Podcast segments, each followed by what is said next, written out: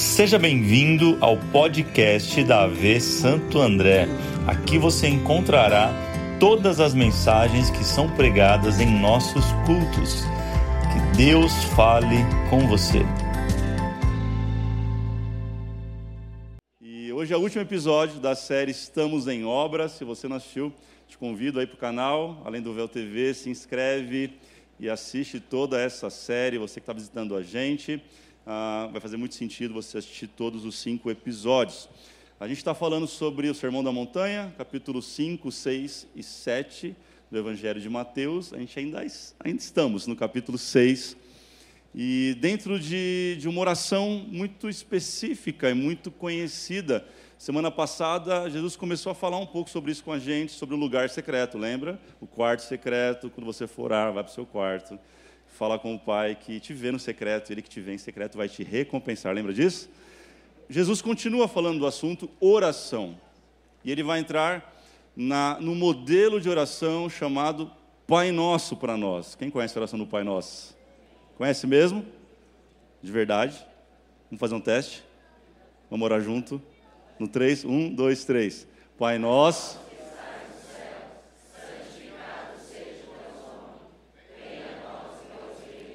Seja feita. Assim na terra como no céu. O pão nosso de cada dia nos dai hoje. Perdoa as nossas dívidas. Assim. Uau. E não nos deixe. Mas livra-nos do mal. O poder. Amém. Amém. E hoje nós vamos conversar um pouco sobre o verso onze. Dá-nos hoje o pão nosso de cada dia. Eu quero, eu quero orar com você, pode ser? Jesus, obrigado por mais um encontro, por mais um dia na Tua presença, e como é bom poder desfrutar daquilo que o Senhor tem para nós. Então, nós não abrimos mão de nenhuma palavra que o Senhor tem para a gente neste lugar. Então, que nossa mente possa estar concentrada, nosso coração alinhado contigo, que possamos, de fato, perceber a Tua voz e que nada nos distraia neste momento, nenhuma mensagem, nenhum problema, nada que nós deixamos para resolver em casa possa atrapalhar aquilo que o Senhor quer fazer e já está fazendo neste lugar. Fala com a gente, Jesus, não aquilo que nós talvez queremos ouvir, mas aquilo que a gente precisa ouvir nesta hora. Em nome de Jesus oramos, quem pode dizer amém, diga amém. Eu quero falar hoje sobre comece com o que tem. Diga para alguém, comece com o que tem. Estamos aí numa jornada, estamos em obras, e a gente sabe que essa jornada ela não vai acabar aqui na terra, ela vai acabar só no dia que a gente for arrebatado, que a igreja for levada, subir aos céus. Lá a Bíblia diz que não tem choro, não tem mais tristeza, não tem mais angústia, não tem mais conta para pagar. Não tem mais I P T U, I P V A, licenciamento, seguro do carro, não tem, não tem, não tem fatura do cartão de crédito. Mas isso é lá, irmão, aqui é outra história, aqui a gente vai ter que lutar com muita coisa, e a gente vai ser construído, reconstruído, a gente vai, vai acontecer muita coisa na nossa vida, enfim. Alguns já estão num processo mais avançado, eu não julgo que eu estou nesse lugar, alguns estão no acabamento. Eu acho que eu ainda não estou, aliás, eu tenho certeza que eu não estou, porque às vezes eu penso assim, agora está ficando bom, agora eu acho que eu estou como Jesus gostaria que eu estivesse, e aí eu percebo que tem alguma coisa errada comigo.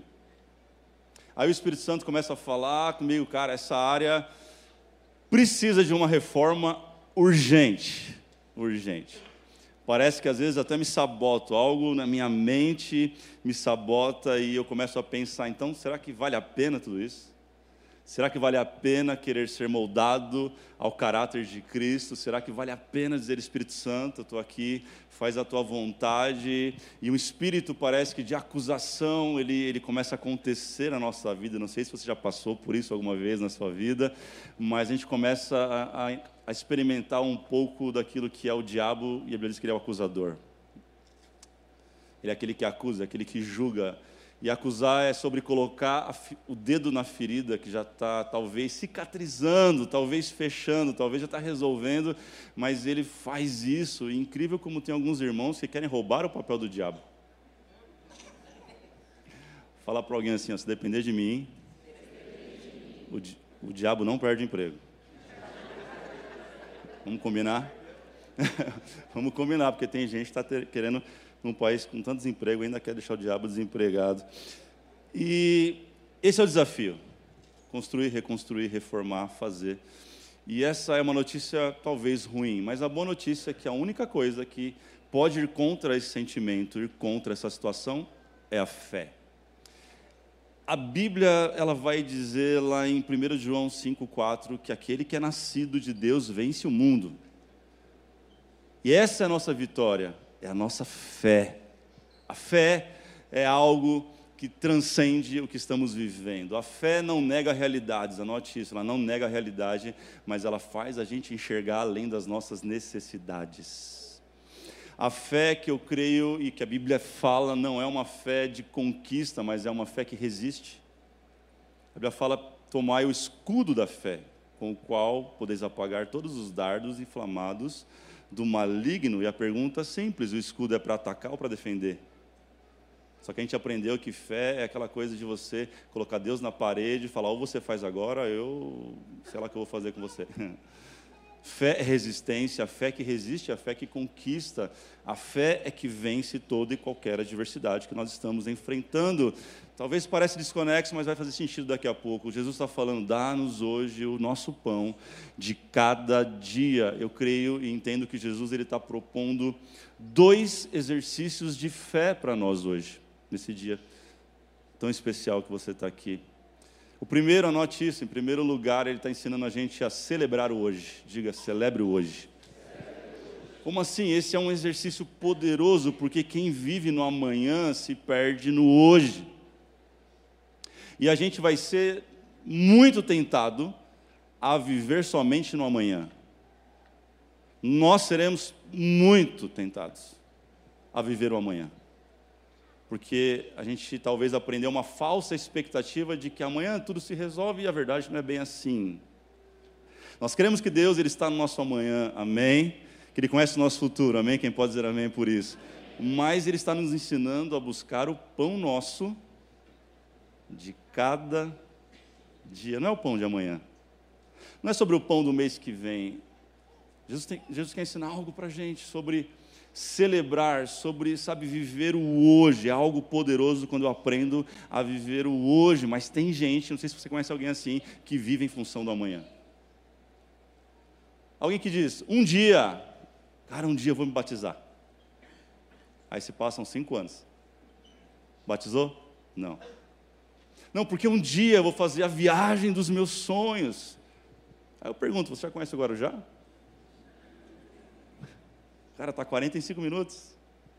Você não precisa esperar a viagem dos seus sonhos para viver algo muito legal. Tem coisa à disposição para você hoje que você não sabe. Mas porque você está vivendo em função do amanhã, você está perdendo hoje. Você está se perdendo e talvez não percebeu. Eu estou me perdendo e às vezes eu não percebi. Sabe, um dia eu vou reformar a minha casa. Amém, irmã? Vocês pensam isso muito. Mas eu pergunto, você está cuidando da que você tem? Porque não faz sentido eu desejar coisas tão incríveis para o futuro se eu não estou vivendo o hoje. Alguém que diz, um dia eu vou me casar. Um dia eu vou encontrar o príncipe encantado num cavalo branco. Cara, você não veio nem no culto de, de solteiros. Onde você está procurando o teu príncipe encantado? Conta para mim. E toma cuidado, porque às vezes o, o príncipe pode ir embora e sobrar só o cavalo. É um problema sério, não é? Não, pastor, um dia eu vou ter minha empresa, eu vou ser empresário, eu vou construir algo incrível, vou ter muitos colaboradores, vou abençoar muitas famílias. Deixa eu perguntar, você está conseguindo pagar a fatura do seu cartão hoje? A gente vive tão em função do amanhã que esquece de viver bem o hoje. E hoje não chama presente à toa, ele chama porque é um presente que você recebeu de Deus sobre a tua vida. Quem, quem crê nisso, quem entende isso? Ah, isso é muito louco. Ah, parei, não vou falar mais nenhum exemplo, deixa para lá. Tem gente que acha que a bênção de Deus está no amanhã, talvez é por isso que vive lá. Mas eu tenho uma notícia para você, a bênção de Deus... ela está no amanhã, mas ela também está hoje. Não sei você, quando tem motivos para adorar Jesus e falar, Jesus, obrigado por hoje. Hoje, talvez, encontre satisfação hoje. Não é possível que você não viveu algo hoje que você encontre Deus nesse lugar, nesse ambiente. Cuidado, fala para alguém, cuidado. Olha só, olhar para o futuro pode gerar muita frustração, enquanto olhar para o presente pode gerar muita gratidão. Encontre gratidão no hoje. Tem um livro bom sobre isso, chama O Poder da Gratidão. Uh, quem caminha comigo de perto, uh, os líderes geralmente, sabe que domingo é dia de eu mandar geralmente uma mensagem no grupo e falar, uau, batemos o recorde na igreja. Uh, às vezes bateu uma pessoa a mais, eu, uau, é uma pessoa a mais, gente. É sinal que a gente está indo para algum lugar, sabe, celebrando hoje, tantos voluntários, tantas crianças. É ou não é, gente? Eles já sabem, já, quando é mensagem domingo, meia-noite, fala, ih, já vem o pastor já para gritar com a gente. Vamos, celebra comigo, eu falo para eles, porque eu preciso encontrar contentamento hoje. Cara, eu sei que vai ser incrível a próxima estação, a nova igreja, o novo espaço, mas deixa eu falar uma coisa para você, Deus tem feito já coisas incríveis hoje, aqui e agora. Come on, vamos lá. Vamos lá, com vontade, celebre o que Deus está fazendo na sua vida hoje, só de você estar aqui acordado, respirando neste lugar, reunido em família, família espiritual, já seria motivo suficiente para você levantar a mão e falar, obrigado Jesus, eu podia estar em tantos lugares, mas eu estou no melhor lugar do mundo. Faz sentido para você? Filipenses três, treze tem um texto que eu gosto muito, que eu já preguei algumas vezes nele, mas essa semana ele saltou aos meus olhos de uma maneira um pouco diferente. Coloca para mim. E vamos ler juntos, pode ser? Filipenses três, treze e a primeira frase do quatorze. Vamos lá, um, dois, três. Irmãos, mas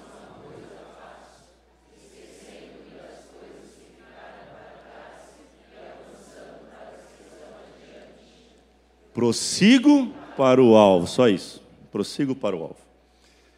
Eu já preguei muitas mensagens nesse texto, acredite. Mas essa semana Deus falou algo comigo muito poderoso, quero compartilhar com você, talvez faça sentido para você. É, me intriga porque eu nunca tinha prestado atenção que ele fala, uma coisa eu faço. Sim ou não? Uma coisa eu faço, mas depois parece que ele fala duas. É ou não é, gente? Coloca o texto aí, vai, gente. Vocês já esqueceram o texto? Não é possível. Coloca aí. Ele fala, uma coisa eu faço. Aí ele fala, esquecendo e... Aí eu falei... Como assim? Paulo errou? Não. Eu falei, Espírito Santo, o que, que é isso? Traz clareza nisso. Ele falou, é simples, você nunca vai deixar algo literalmente para chegar no próximo destino. Esse é o nosso erro. Eu te pergunto, o que, que tem entre o ontem e hoje? E o amanhã? Hoje. Ele está falando de uma transição. Ele está falando de um modo de vida. Ele está falando sobre você colocar a sua vida em movimento. Quem valoriza o hoje, coloca a vida em movimento. E tem mais, você nunca vai deixar algo... Você teve um trauma vinte anos na sua vida, você não vai, da noite para o dia, virar a chave e ver algo novo. Desculpa falar isso para você, mas não funciona assim. Funciona, gente? Por isso que ele fala, esquecendo-me e avançando. A cada dia o Espírito Santo vai te convidar no hoje, hoje, agora, a esquecer um pouco do teu passado, talvez tribuloso, atrapalhado, zoado, esquecer um pouco e avançar em direção que Ele tem. Você esquece um pouco, avança um pouco, esquece um pouco, avança um pouco, esquece um pouco e avança um pouco. Daqui a pouco você nem percebeu se já chegou no destino. É um ato contínuo, é colocar a vida em movimento, é fazer do hoje e entender que o hoje ele é uma bênção. Diga assim, hoje é uma bênção. E no verso quinze ele vai dizer, esse mesmo texto, quem faz isso encontrou maturidade. A maturidade cristã não está em você achar que veio para a igreja, bateu uma vara mágica, fez uma oração e seus problemas acabaram. Mas não, você vai resolvendo cada B O por vez e por partes. Pastor, é sério isso? É sério. É assim que é que funciona na vida real, não sei, na vida do Instagram, na vida do Facebook. Mas na vida real, os problemas, você acorda segunda-feira e está lá, bom dia. Toma um café que a gente precisa conversar. Então resolve um pouco por vez, esquece um pouco por vez, se anima um pouco por vez, se levanta um pouco por vez, crê um pouco por vez, celebra um pouco por vez. Quando você perceber, você já não está aonde você estava mais. Mas pastor, eu não estou aonde eu gostaria de estar, mas você pelo menos está no caminho para chegar em algum lugar. Você vai pensar mil pessoas que não estão nem no caminho, estão mais distantes do propósito do que nunca. Você está dando um passo de cada vez e já já você chega. Será que você pode celebrar Jesus por hoje? Aprenda a celebrar o hoje. Bom, o segundo exercício de fé que eu penso que Jesus quer ensinar a gente nessa noite é: celebre os pequenos milagres. Fala para alguém, celebre os pequenos milagres. Eu li um provérbio árabe essa semana que diz assim: coincidências são pequenos milagres que Deus resolveu não aparecer. Coincidências são pequenos milagres que Deus resolveu não aparecer. Ele não assinou, mas foi ele que fez. Quem é mais crente e gosta de um crentez vai chamar isso de Jesuicidência. Ele está ensinando a gente a encontrar os pequenos milagres, os fragmentos de milagres. Porque quem espera grandes milagres para celebrar, talvez nunca alcance. Mas pode ter certeza que Jesus está fazendo todo dia milagre na sua vida e você talvez não está percebendo.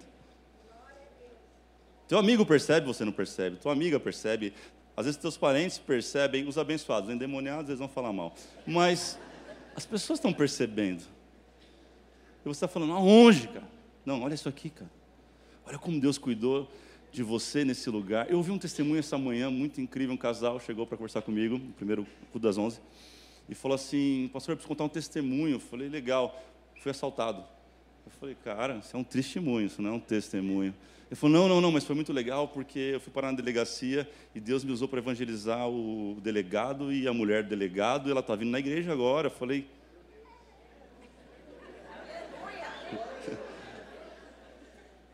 De um assalto, Deus pode fazer coisas incríveis. A gente não está percebendo o que Ele está fazendo. A gente não está criando consciência de que Deus está agindo, que Deus está trabalhando, que Deus está se movendo nas pequenas coisas. Só de você estar tá aqui, acordado, alguns estão dormindo, eu sei, mas acordado e, e respirando, isso é um milagre, cara.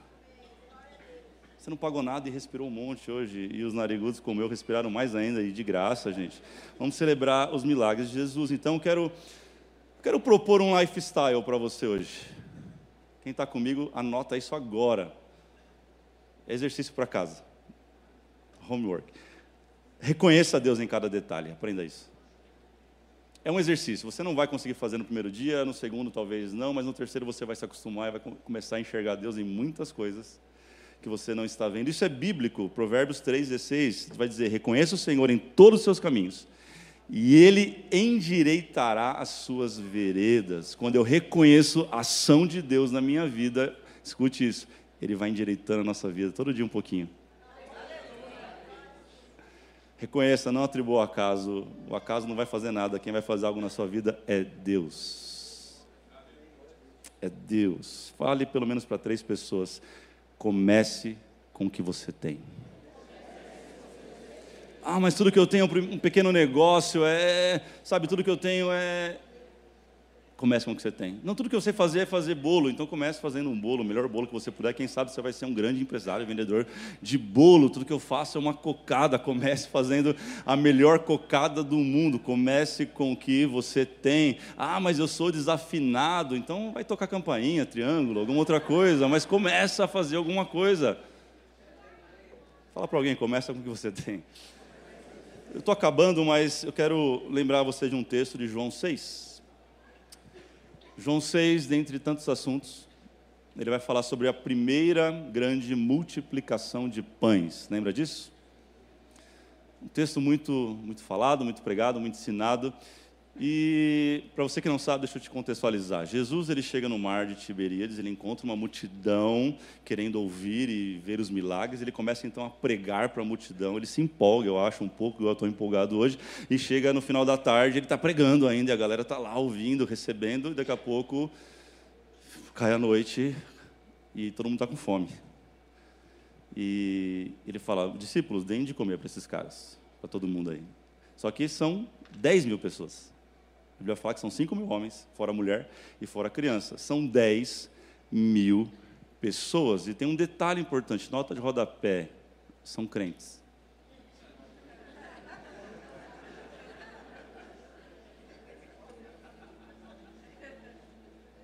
Crente come, irmão.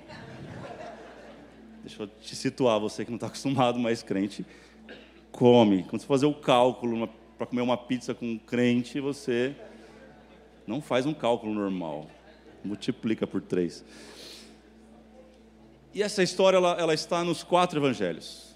Mateus, Marcos, Lucas e João. São chamados de evangelhos sinóticos. Eles contam, geralmente, algumas histórias de ângulos diferentes, de formas diferentes, de perspectivas diferentes. E me chama a atenção a forma que Marcos vai contar essa história. A hora que Jesus coloca para eles, ó, deem de comer a multidão, Marcos ele vai escrever três coisas interessantes. Ele fala sobre três impossibilidades. Ele fala assim, Jesus, o lugar é deserto, já é tarde, e a gente não tem dinheiro o suficiente. A gente até tem dinheiro, mas é insuficiente para alimentar uma multidão tão grande. E eles começam a procurar alguma coisa e, de repente, eles encontram um menino, e esse menino ele tem cinco pães e dois peixinhos. Eles pegam aquilo, levam até Jesus, você sabe a história. Jesus ele levanta, ele dá graças, ele agradece ao Pai, e ele começa a multiplicar, e a, e a multidão, dez mil pessoas são alimentadas, saciadas, ainda sobra, gente. Coisa boa é quando sobra, né? Comida na festa. E é um milagre poderoso. É um dos milagres mais incríveis da Bíblia. E eu vejo três perspectivas nesse milagre. Tem três ângulos básicos. O primeiro é de Jesus, aquele que está fazendo o milagre. Jesus ama fazer milagre, sabia disso? Jesus ama fazer milagre na nossa vida. Diga para alguém isso, fala assim, Jesus quer fazer um milagre na tua vida. O que a gente não entende é que Jesus não faz milagre por milagre.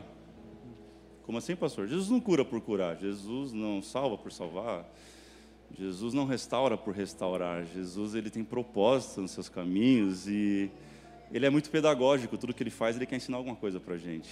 E Jesus está ali para ensinar uma lição para os seus discípulos, para eles, que eles possam aprender a depender dele e saber que ele faz milagre, que tudo que leva para ele acontece uma coisa diferente. Essa é a perspectiva de Jesus. Jesus está ensinando. Aí tem a perspectiva dos discípulos, que talvez é a minha, a sua, muitas vezes. É a mentalidade de escassez. O discípulo ainda tinha a mentalidade de escassez. E se você que, acha, você que acha que você não tem fé, os discípulos tinham menos. Como é que eu sei? A Bíblia vai relatar mais para frente uma segunda multiplicação dos pães. E os caras estão emperrados na mesma coisa. Eles não aprenderam na primeira o que Jesus ensinou. Fica tranquilo, você vai aprendendo. Eles têm mentalidade de escassez, eles estão focados no problema, eles estão, sabe, literalmente olhando só o problema e não encontram a solução. Conhece alguém assim? Espero que não seja você que só vê problema. É, eu, eu acho que um mandou um WhatsApp para o outro naquele momento. Pedro acionou aquele grupo do WhatsApp que Jesus não estava. Sempre tem um grupo fora do grupo, sabe? Que o chefe não está no grupo. Tem o grupo B. Pedro falou, cara, tá tarde, a gente vai arrumar comida ontem. O outro falou assim, é, realmente a gente está no deserto. E talvez, eu acho que Judas, né, falou assim, é, e o dinheiro a gente não vai usar não. Deixa guardado, que eu tenho outro, outro destino para o dinheiro. Eles acharam o menino, levaram o que o menino tinha e o milagre aconteceu. Mas aí tem a perspectiva do menino. E essa é a perspectiva que mais me encanta. Alguém que não tinha muito nada a ver com o que estava acontecendo, ele estava no meio da multidão, pegaram o lanchinho daquele menino e levaram para Jesus. E o interessante é que os discípulos, eles puderam ver o milagre, sim ou não? Só que eles viram o milagre com aquilo que não era deles. Agora o menino, ele pôde contar quando chegou em casa. Sabe o que aconteceu hoje à tarde? Pegaram meus cinco pães, meus dois peixinhos, que era no máximo uma refeição. E alimentou dez mil pessoas. Eu sei que a Bíblia ensina a gente a celebrar com as pessoas, se alegrar com quem se alegra, chorar com quem chora, mas muito mais incrível do que ver o milagre na vida do outro, pode ter certeza que é ver Deus fazer milagre com aquilo que você tem. Fale para alguém, comece com o que você tem. Se coloque de pé, por favor.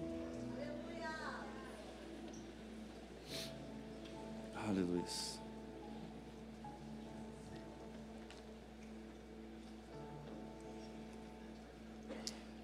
Benjamin Franklin tem uma frase que ele diz: pessoas que são boas em arranjar desculpas raramente são boas em qualquer outra coisa. O que Deus está dizendo para alguém aqui hoje é: não despreze os pequenos começos. O que nasce grande é monstro, gente. As coisas de Deus, elas nascem pequenas e têm a tendência natural de crescer. Não despreze o que Deus colocou nas tuas mãos. Não despreze o que tem dentro da tua mochila nessa noite. Você está olhando e falando: cara, isso, será que isso vai acontecer? Será que Deus pode fazer alguma coisa a partir disso? Será, será? Eu te convido a fazer uma coisa só: a entregar para Ele o que você ainda tem nas tuas mãos. Para você parece pouco, para você parece que é insuficiente, mas nas mãos certas, alimenta a multidão. Talvez a tua mentalidade é como a dos discípulos: já passou minha hora.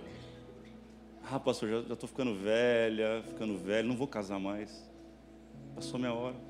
Ah, já passou a hora de eu fazer uma faculdade, de, de, de ser um empresário, sei lá, de ter meu negócio. Já passou a hora.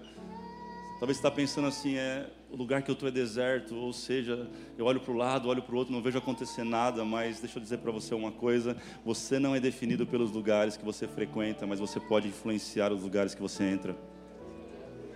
Porque a bênção de Deus não está em lugares, a bênção de Deus está em pessoas. É por isso, guarde isso, guarde isso, é por isso que Jesus venceu no deserto, mas Adão fracassou no paraíso. Aonde você pisar, aonde você chegar, a bênção de Deus chega com você. Aleluia.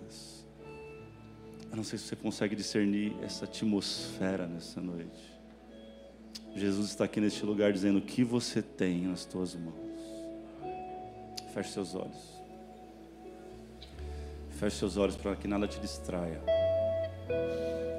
Feche seus olhos, porque a gente fecha os nossos olhos carnais e abrimos os nossos olhos espirituais. Quando fechamos nossos olhos na terra, eles se abrem lá no céu. Quando fechamos nossos olhos para os nossos problemas que temos vivido, abrimos os olhos para a perspectiva eterna de tudo que nós temos vivido. O Senhor está falando para alguém: me entrega hoje aquilo que você tem. Pode parecer pouco, mas na minha mão vai ser muito. Sabe, um, um pedaço de madeira na minha mão não passa de ser algo para jogar taco, uma partida de taco na rua que eu amava, mas nas mãos de Moisés abriu o Mar Vermelho. Você tem algo que só você tem, você carrega algo que somente você carrega, e Deus quer pegar tudo isso e multiplicar através da sua vida. Vamos orar. Jesus, obrigado. Fale com Ele. Apresente a Ele. Levante a sua voz a Ele neste momento. Comece a dizer: Jesus, eu achei que era pouco. Eu achei que não era mais tempo. Eu achei que não dava mais certo. Mas a partir de hoje eu entendi que o Senhor está trabalhando no meu presente. Right now, bem agora, exatamente agora. O Senhor está fazendo coisas novas, coisas incríveis. Aquilo que não chegou à minha mente, Jesus, aquilo que não subiu ao meu coração, eu sei que é o que o Senhor tem para mim. Eu sei que é aquilo que o Senhor tem preparado para aqueles que o buscam, para aqueles que o temem. Então, Jesus, nós depositamos nas tuas mãos o que parece pouco, o que parece insuficiente, o que parece que não vai dar certo, colocamos nas tuas mãos e te pedimos: faça a tua vontade, em nome de Jesus nós oramos, amém. Vamos cantar isso.